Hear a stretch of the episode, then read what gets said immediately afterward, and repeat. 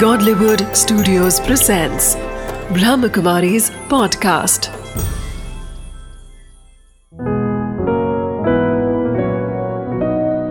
जिंदगी बने आसान।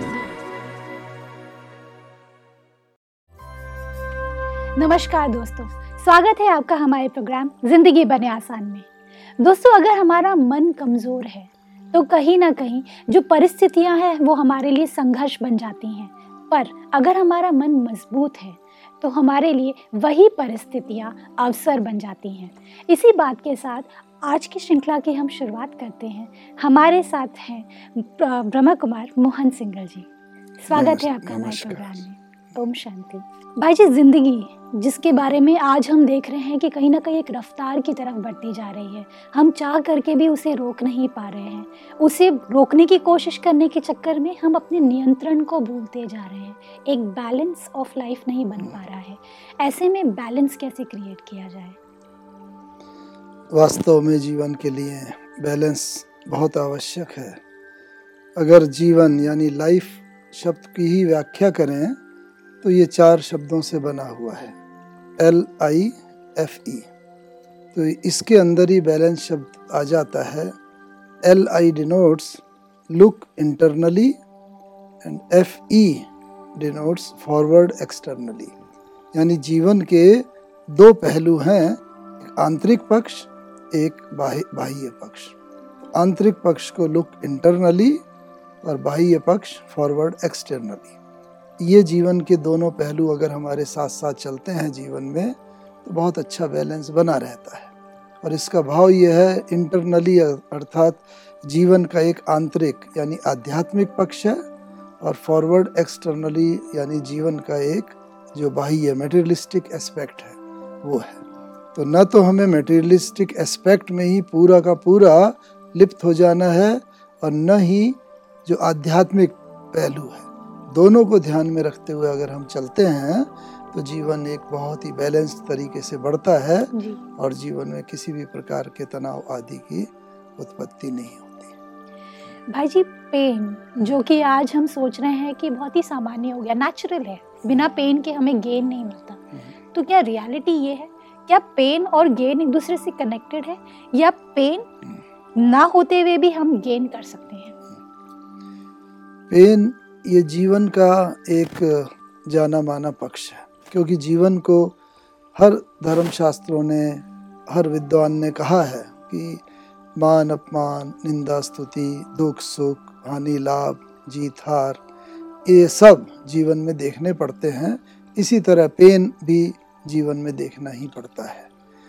ये बात दूसरी है कि पेन को देखते हुए हम कैसे पेन को मैनेज करते हैं जी। और जितना पेन को हम सक्सेसफुली अगर मैनेज करते हैं उतना गेन हमारे लिए जीवन में स्वाभाविक रीति से आता चला जाता है। एक रीति से देखा जाता है, अक्सर एक बात में पेन व्यक्ति को विशेष होता है कि बीती बातें कोई होती हैं, बहुत सुखदायी न भी हों, फिर भी यदि वो बार बार स्मृति में आती हैं तो व्यक्ति दुख का, पेन का, शांति का अनुभव करता है जी। और जीवन शब्द के अंदर ही वास्तव में जो मिडिल 2 लेटर्स हैं, IF LIFE में, IF ये जीवन का वो पक्ष दर्शाते हैं जो बीत गया। इफ माने यदि, काश। तो अक्सर करके कई बार ऐसी परिस्थितियाँ आती है जीवन में, देख काश अगर मैंने ये नहीं किया होता तो ऐसा हो जाता, काश अगर मैं ऐसा करता तो शायद मेरी सफलता और अधिक हो जाती, आदि आदि। इफ़, और इस बात को आदिकाल से ही हमारे विद्वानों ने माना है। और मुझे याद आता है बचपन में हमने पढ़ा था, कबीरदास जी का है शायद ये, कि 2 पाटन के बीच में साबुत बचा न कोई, 2 पाटन के बीच में साबुत बचा न कोई, और खूंट पकड़ कर जो रहा उसे पीस सका न कोई। तो 2 पार्ट ये जीवन के हैं, एक है पास्ट भूतकाल, एक है फ्यूचर भविष्य काल। तो पुराने ज़माने में जो चक्कियाँ, घर की चक्की होती थी आटा गेहूँ पीसने की, तो उसमें 2 पार्ट होते थे, उसे चलाया जाता था, बीच में अनाज डाला जाता था, अनाज चारों तरफ से पिसकर निकलता था आटे के रूप में। लेकिन बीच वाला अनाज अक्सर करके कुछ साबुत रह जाता था, मोटा रह जाता था, वो पीस नहीं सकता था। तो इस कहावत का भाव ये है कि दो पाटन के बीच में मनुष्य या तो भूतकाल का सोचता रहेगा, उससे दुख पैदा अपने लिए करता रहता है, या भविष्य की चिंता में वो मतलब इतना व्यस्त हो जाता है। तो भूतकाल का चिंतन या भविष्य की चिंता, ये दो पार्ट हैं जीवन के, इसमें मनुष्य अक्सर करके पिस जाता है। क्या करे फिर वो? तो इसमें तीसरा पक्ष वो दिया है कि खूंट पकड़ कर जो रहा उसे पीस सका ना कोई, यानी कि बीच में जो है वो है वर्तमान, प्रेजेंट दिखाता है। अच्छा, तो जो व्यक्ति वर्तमान में जीना अगर जानता है जी, तो क्या होगा, उसे पीस सका ना कोई। जीवन की जितनी भी विपरीत परिस्थितियां आएंगी वो उसमें पिसेगा नहीं, प्रभावित नहीं होगा, और इस प्रकार से वो जीवन में चलता रहेगा जी। तो ये भाव अक्सर हमारे पूर्व मनीषियों ने दर्शाया है। भाई जी आपने एकदम सही कहा, कहीं ना कहीं हमें वर्तमान में रहने की ज़रूरत है। पर भाई जी हमारा जो पास्ट है वो हमारे प्रेजेंट पर कई बार बहुत ज़्यादा हावी होता है, और पॉजिटिव अगर लिया जाए तो पास्ट हमें सिखाता भी है। तो हमें पास्ट को किस नज़रिए से देखना है जिससे हम उसे एकदम जो मैक्सिमम हम उससे रिजल्ट्स ले सकें। वास्तव में आपने ठीक कहा, बहुत अच्छा, कि पास्ट काफ़ी चीज़ें सिखाता है जी। तो पास्ट से शिक्षा लेकर के हम आगे बढ़ते चलें। और वास्तव में फेलियर्स के लिए भी कहा है कि जीवन में असफलता अगर आती है तो उसे एक दृष्टिकोण से देखें कि शायद हमने अटेम्प्ट पूरा by heart and by mind नहीं किया है, इसीलिए कुछ असफलता है। तो नेक्स्ट टाइम हम उसे अगर ट्राई करेंगे with full our heart and mind our efforts, तो उससे क्या होगा कि जीवन में सफलता होती रहेगी। इसलिए अगर ये जीवन में हम एक चिंतक की दृष्टि से देखें तो बड़ा अच्छा किसी ने कहा है लाइफ के अंदर कि live gracefully and leave gracefully. हाँ, तो ग्रेसफुली जीवन में अगर रहते हैं तो आज अगर मैं वर्तमान अपना ठीक कर लूं तो कल यही वर्तमान भूतकाल हो जाएगा जी। तो अगर मेरा प्रेजेंट ठीक है तो पास्ट अपने आप ठीक हो जाएगा, क्योंकि कल वो पास्ट होने वाला है। और पास्ट और प्रेजेंट अगर ठीक है तो फ्यूचर के लिए भी मुझे राइट डायरेक्शन मिलती रहेगी, वो भी ठीक होता रहेगा। तो इस रीति से जीवन के अंदर पास्ट, प्रेजेंट और फ्यूचर, वो हाँ विपरीत परिस्थितियाँ जीवन में जरूर आएंगी, लेकिन उनको सम्मुख रखते हुए भी, आते हुए भी, अगर हम इस दृष्टिकोण से लेकर के चलेंगे तो मैं समझता हूँ एक आदमी सफलता की सीढ़ी की तरफ बढ़ता ही चला जाता है। बहुत अच्छा भाई जी, बैलेंस जिसके बारे में हम बात कर रहे थे कि कहीं ना कहीं बैलेंस क्रिएट करना ही सबसे बड़ी हमारी समस्या हो गई है। आज हम चाहते हुए भी हमारी पर्सनल लाइफ, प्रोफेशनल लाइफ और हमारी सोशल लाइफ, तीनों के बीच में बैलेंस नहीं क्रिएट कर पा रहे हैं। इसमें असफलता जब हासिल होती है तो हम अपने आप को असफल महसूस करने लगते हैं। तो ऐसे में आपकी क्या राय है? वास्तव में जो वर्तमान जीवन है उसके अंदर ऐसी परिस्थितियां उत्पन्न होना बहुत स्वाभाविक है, क्योंकि कभी we have to race against the time, against our targets, against so many things. तो उसमें कई बार हमारा प्रोफेशनल एस्पेक्ट जो है वो हमारे ऊपर हावी हो जाता है जी। कई बार परिवार के अंदर ऐसी समस्याएं हो जाती हैं तो पारिवारिक पक्ष वो ज़्यादा टाइम डिमांड करता है। तो इसलिए ये स्वाभाविक है कि जीवन में इम्बैलेंस थोड़ा सा उत्पन्न होना, होते जाना जी। लेकिन ये होते हुए भी अगर हमारा मेंटल बैलेंस अगर ठीक है, और जैसे मैं आपको बता रहा था कि लाइफ के अंदर ना एक है आध्यात्मिक पक्ष, एक है मटेरियल एस्पेक्ट, एक है स्पिरिचुअल। तो दोनों में अगर बैलेंस रहेगा, अक्सर तो ये देखा गया है कि जीवन के बाकी बैलेंस अपने आप ही आगे की तरफ हमें ले जाते हैं।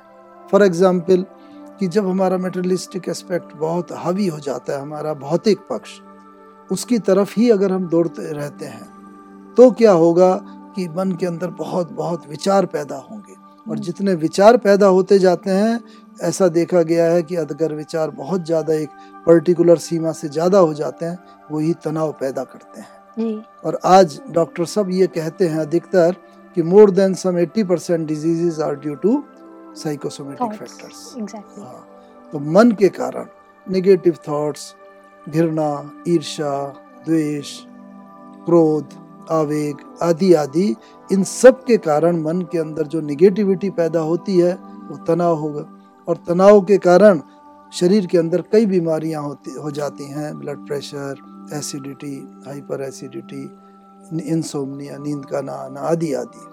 और इन सब के कारण ये दोनों एक दूसरे से कनेक्टेड हैं। जब मन के अंदर बहुत विचार होंगे शरीर पर प्रभाव पड़ेगा, शरीर बीमार होगा, शरीर के अंदर दुख अशांति होगी तो हमारे प्रोफेशनल एस्पेक्ट पर उसका प्रभाव पड़ेगा, हम कार्य ठीक नहीं कर पाएंगे। फर्दर अगर वो हावी हो गया तो वो मन के अंदर फिर वो विचार होंगे मैं ये नहीं कर पा रहा हूँ, तो ये एक विशेष सर्किल हो जाता है। Exactly. हाँ, तो इसका रूट यही है कि या तो मेडिकेशन या मेडिटेशन, दोनों का बैलेंस हो। तो मेडिकेशन हम दवाई आदि वो ले लेते हैं तो टेम्परेरीली ठीक हो जाता है, लेकिन उसके साइड इफ़ेक्ट भी बहुत हो जाते हैं। तो इसीलिए मेडिटेशन एंड मेडिकेशन का भी अगर बैलेंस रहता है तो जीवन के अंदर professional aspect, personal and our life का एस्पेक्ट्स, वर्क लाइफ बैलेंस जो है ना बहुत हद तक ठीक चलता है। लेकिन ये आवश्यक है कि इन दोनों का, जीवन में हम रहते हैं तो इन दोनों का अगर बैलेंस रखेंगे तो क्या होगा, जीवन के अंदर बाकी सारे बैलेंस भी ठीक चलते रहेंगे। बिल्कुल सही कहा भाई जी आपने, कहीं ना कहीं हमें अपने अंदर की बैलेंस खुद ही क्रिएट करनी है। हम वही वो इंसान हैं जो उसको बदल सकते हैं, पर भाई जी कहीं ना कहीं बदलाव जो होता है वो बहुत ही ज़्यादा डिफ़िकल्ट होता है। हम चाहते तो है बदलना, लेकिन जो संस्कार है वो तो चलते आ रहे हैं काफ़ी समय से, तो उस संस्कार को कैसे, जो जड़ संस्कार है उसे कैसे बदला जाए? देखिए, जो चेंज है वो तो प्रकृति का नियम, हर सेकंड, हर पल, हर चीज़ परिवर्तित होती रहती है। यहाँ तक कि मनुष्य के अंदर के बॉडी सेल्स भी है ना, वो भी ऐसा कहा जाता है मेडिकली, हर 7 वर्ष के बाद सारे पुराने सेल नए सेल्स में परिवर्तित हो जाते हैं। तो ये तो परिवर्तन संसार का नियम ही है, और हमें ये देखना है कि ये परिवर्तन हमारे बेटरमेंट के लिए, और परिवर्तन अगर बेटरमेंट हम उस दृष्टिकोण से अगर देखेंगे तो हर फेलियर को भी हम जैसे सक्सेस में कन्वर्ट कर लेंगे। इसीलिए ये मेडिटेशन एक बात बहुत अच्छी बताता है। जीवन के अंदर SWOT एनालिसिस सुना होगा आपने, SWOT, और SWOT एनालिसिस।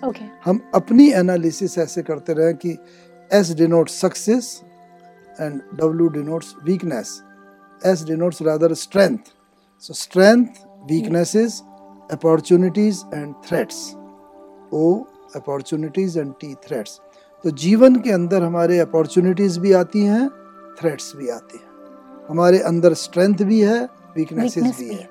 मनुष्य इन सब का मिश्रण है। तो इस कारण से हम ये देखें मेरी क्या strength है, उस strength को हम further strengthen करते चलें, और जो वीकनेसेस हैं उनको और वीक करते चलें, कमज़ोर करते चलें, निकालते चलें। तो स्ट्रेंथ एक तरफ हमारी बढ़ती रहेगी, वीकनेसेस कम होंगी, और इससे क्या होगा कि अपॉर्चुनिटीज़ एंड थ्रेट्स लाइफ में जो आती हैं, अपॉर्चुनिटीज़ को हम ग्रैब कर सकेंगे और थ्रेट्स जो हैं उनको हम सक्सेसफुली फेस कर सकेंगे। तो आवश्यक ये है, और इनको हम अवॉइड तो कर नहीं सकते, जीवन हमारे अनुकूल तो नहीं चल सकता, तो हम कैसे उसको अपने अनुकूल चेंज करते चलें, वो भी ये लाइफ वर्ड जैसे कि ना बतलाता है। जैसे मैं बता रहा था आपको इफ़ है ना, तो बीच के 2 वर्ड, हमारा आधा जीवन इफ़ में बीत जाता है। इफ़ मीन्स काश, पास्ट में। और इसी वर्ड को अगर हम फर्दर और देखें, LIFE, तो आप इसे गौर से देखिएगा कि LIFE, अगर F इसका थोड़ा निकाल दें तो LIE, यानी 3/4 of our life goes in lie. Which lie? Not day to day life lie जो है, बल्कि एक ऐसा लाई जिसे हम जीवन भर कई बार पहचान नहीं पाते। हम हैं वास्तव में शरीर के अंदर आत्मा, और वो हम रियलाइज न करके हम अपने को अपनी पोजीशन से, अपने स्टेटस से, उससे आइडेंटिफाई कर लेते हैं, और उससे क्या होता है। और इसके लिए अक्सर हम 3/4 क्यों कहा है, क्योंकि मनुष्य की अगर एवरेज लाइफ हम देखें से 80 इयर्स सपोज, तो 3/4 ऑफ 80 इयर्स मींस रफली 60 इयर्स, कि 60 ईयर हमारा इस लाइफ में ही चला जाता है, और 60 इयर्स मींस रफली रिटायरमेंट एज। अक्सर करके हम जो फिज़िकल एस्पेक्ट है उसी में बिज़ी रहते हैं, और कोई अगर कहता है भाई धर्म की बात, मेडिटेशन की बात कि हाँ अभी मैं बहुत बिजी हूँ, अब रिटायर हो जाऊँगा तो उसके बाद हम ये सब करेंगे। तो ये लाई की वास्तव में मैं ये शरीर हूँ, ये एक दृष्टिकोण से लाई ही है, क्योंकि मैं वो ही नहीं हूँ, उसके साथ मैं आत्मा शुद्ध एक कॉन्शसनेस आइडेंटिटी हूँ और वो ही इस शरीर को चला रही है। मैं कोई जनरल मैनेजर नहीं हूँ, बल्कि ये तो मेरा शरीर का एक कार्य का के लिए मुझे एक पोजीशन मिली हुई है। मैं कोई डॉक्टर नहीं हूँ, डॉक्टर एक धंधा है, जब मैं पैदा हुआ तो डॉक्टर नहीं था, और जब ये शरीर छोड़ के आत्मा चली जाएगी तो वो डॉक्टर भी 5 तत्वों में विलीन हो जाएगा। तो इसीलिए ये लाई जो है ये जीवन का, ये भी एक वास्तविक पक्ष है, और इसे जब मनुष्य रियलाइज कर लेता है ना तो लाइफ के अंदर दोनों बॉडी एंड कॉन्शसनेस का बैलेंस आ जाता है, और उस बैलेंस से व्यक्ति ठीक चलता रहता है जी। तो इसीलिए जैसा आपने शुरू में कहा था पेन गेन, ये तो नियम है, पेन आएगा, लेकिन उसको हम कैसे गेन में कन्वर्ट करते चलें, I think this is one of the very effective method.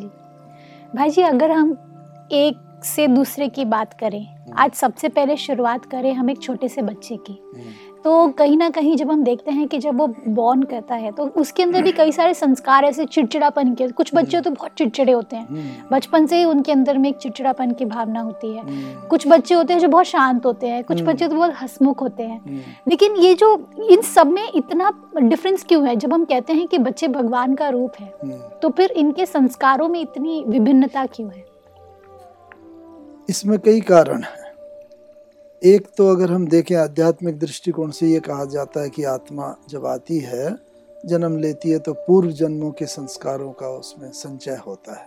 अच्छा। तो उसके आधार पर एक तो उसका जन्म होता है, लेकिन मुख्य बात है कि इस जन्म में उसे कैसा एनवायरनमेंट दिया जाता है, उसके आधार पर, बाहर के एनवायरनमेंट, परिवार के आधार पर, समाज क्या देता है, आज की शिक्षा क्या उसे संस्कार देती है, इन सब के आधार पर बच्चे का निर्माण होता है। तो ये अक्सर करके मुझे एक बात याद आ रही है कि बच्चों के अंदर संस्कार भी ना हम ही भरते हैं। किस प्रकार से? बच्चे सबसे पहले माता के कांटेक्ट में वो रहता है, बड़ा होता है, सब बहुत खुश होते हैं, बच्चा चलना सीखता है और गिर जाता है, उसे उठा लेते हैं, फिर चलता रहता है, माँ बाप भी देख के खुश होते हैं बेटा चल रहा है। कभी मानो चलते चलते वो गिर गया, दीवार से टकरा गया, चोट लग गई, तो माँ क्या करती है? अक्सर हमारे यहाँ देखा गया है भारतीय परिस्थिति में, माँ धरती को मारेगी। मतलब ये उसके माइंड को प्रोग्रामिंग कर दिया बच्चे को कि you are not at fault, ये धरती पे तुम गिरे और चोट लगी, ये धरती का दोष है जैसे। तो जब ये प्रोग्रामिंग हमारी हो जाती है तो यही जीवन भर चलती रहती है, और हम ये अपने अंदर वो कर लेते हैं, हमें असर्टेन हो जाता है कि I am never at fault, the other one is at fault. मैं तो ठीक हूँ, I am okay, but other is not okay. तो उससे क्या होता है कि जब ऐसी बात आ जाती है ना, तो जीवन भर बच्चा इसी दृष्टिकोण से परिवार में, अपने समाज के अंदर वो रहता है, आई एम ऑलवेज राइट।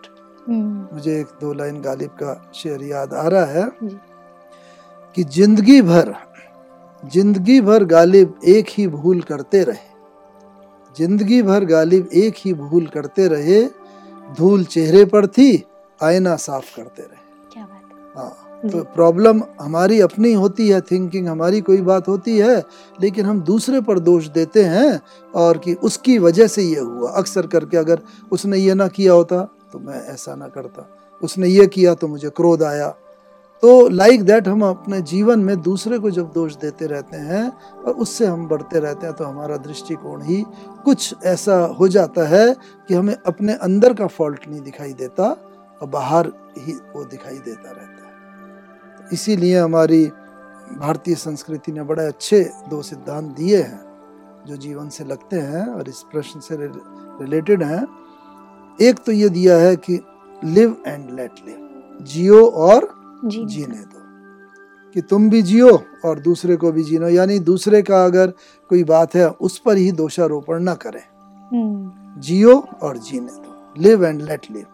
यही एक संस्कृति है, यही एक सभ्य समाज का दर्पण है, क्योंकि लेकिन आज की परिस्थिति में क्या हो रहा है, लिव एंड लेट लिव की बजाय the survival of the fittest, जो शक्तिशाली है उसको ही जीने का अधिकार है। परिवार में भी जो पोजीशन अच्छी है, जिसका बस उसका अधिकार है, सब पर उसका रौब चलेगा। लिव एंड लेट लिव वो कहीं चला गया है सिद्धांत। तो इस कारण से क्या है, समाज और परिवार विकटित हो रहे हैं। हर एक को जीने का अधिकार है, इस दृष्टिकोण से हम देखें। और दूसरा सिद्धांत दिया है वसुधैव कुटुंबकम, वसुधा ही कुटुंब पृथ्वी।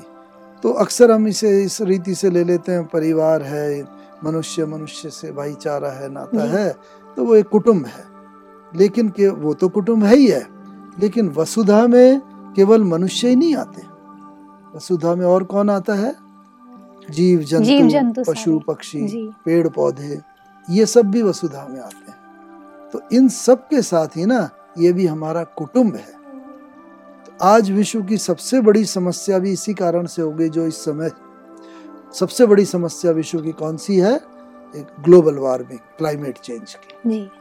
तो जो ऐसा मौसम परिवर्तन हो रहा है और ग्लोबल वार्मिंग के कारण इतना बड़ा नेचुरल कैलेमिटीज आती जा रही हैं, बढ़ती जा रही हैं, वो इस कारण से कि हमारी हार्मनी जो है ना प्रकृति के साथ उतनी नहीं रही है, न मनुष्यों के साथ रही है उतनी, ना परिवार के साथ, ना समाज के साथ, और ना नेचर के साथ। ये जो हार्मनी है ये एक्चुअली इन्हीं चार लेवल पर ज़्यादातर एग्जिस्ट करती है। First is harmony within the self, अपने अंदर की harmony, harmony between our head, heart and hand, यानी दिमाग, दिल और हाथ के बीच में। जब दिल और दिमाग के बीच में हार्मनी नहीं रहती है, मन एक बात कहता है, दिमाग एक बात बोलता है, कई बार कन्फ्लिक्ट हो जाता है, और तो हाथों से हम दूसरा कार्य कर लेते हैं, तो ये disharmony, this is the root cause of all the disharmonies existing in the world, समाज के अंदर। तो दूसरी, पहली डिसहार्मनी ये है, दूसरी डिसहार्मनी इसके कारण पैदा होती है मनुष्य मनुष्य के बीच में, कि जब अंदर की बात है, सोच कुछ और रहा है, जैसे कह देते हैं कई बार कि मुख में राम बगल में छुरी, है ना, कुछ और सोच रहा है, कर कुछ और रहा है, तो हर एक मनुष्य दूसरे को एक संशय दृष्टि से देखता है। तो ये मनुष्य मनुष्य के बीच में वो हो जाती है। तीसरा, पशु पक्षी जीव जंतुओं के साथ भी मनुष्य की डिसहार्मनी हो गई है, इस कारण से वही समझता है मुझे ही जीने का अधिकार है। और ये साइकिल जो है ना, तो ये एनवायरनमेंटल को डिस्टर्ब कर देती है, ये साइकिल जब ब्रेक डाउन बीच में हो जाती है, और जो हो रही है अभी। और ऐसी प्रकृति, पांच तत्व, तो ये पांच तत्वों की प्रकृति के साथ भी डिसहार्मनी, ये एक्चुअली संसार के अंदर भी डिसहार्मनी का एक मुख्य कारण है। तो क्या प्रकृति और हमारे बीच में कोई रिलेशनशिप है? हाँ हाँ, बहुत गहरी।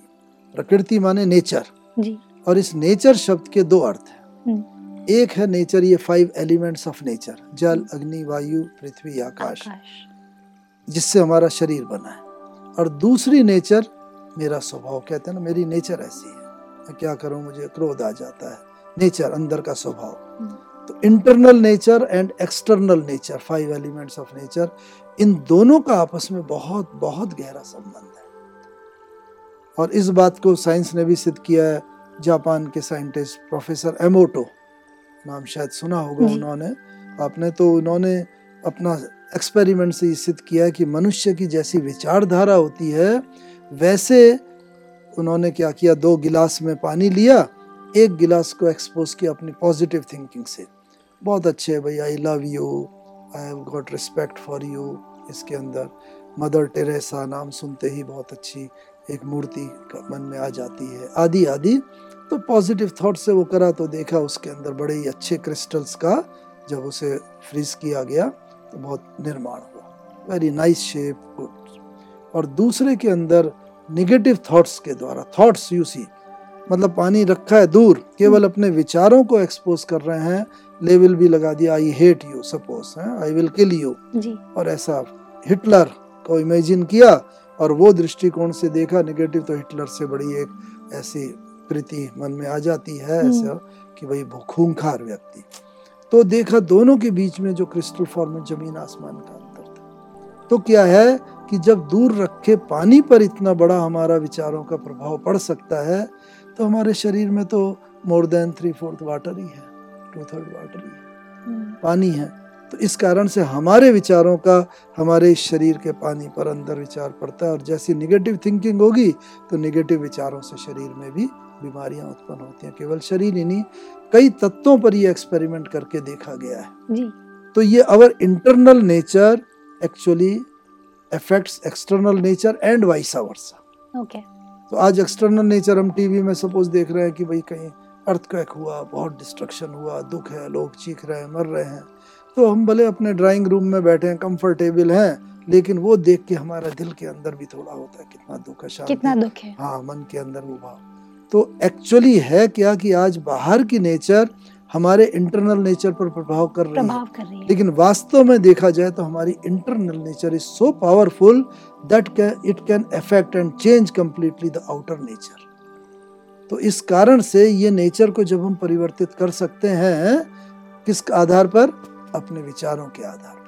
बस यही मेडिटेशन सिखाता है कि अपने हमारे अंदर के विचार इतने पावरफुल, शक्तिशाली हों, हम बाहर की नेचर को, परिस्थिति को बदल दें।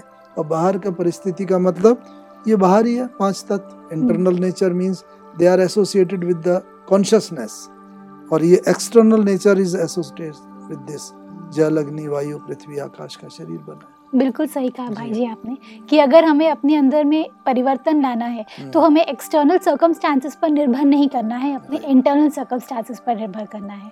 थैंक यू सो मच भाई जी, thank you so much for coming in this show. Om Shanti. धन्यवाद। ओम शांति। दोस्तों, आज हमने क्या सीखा? जिंदगी में कई सारे पहलू हैं। एक पहलू ये है कि हमें अपने आप को देखने की ज़रूरत है। ऑटोमेटिकली हमारे आसपास की परिवर्तन होने लगेगी, हमारी परिस्थितियाँ बदलने लगेगी, और देखते ही देखते हमारी ज़िंदगी आसान बन जाएगी। इसी बात के साथ आज के एपिसोड को हम एंड करते हैं। कल फिर आपसे मिलेंगे आपके ही शो जिंदगी बने आसान में। ओम शांति।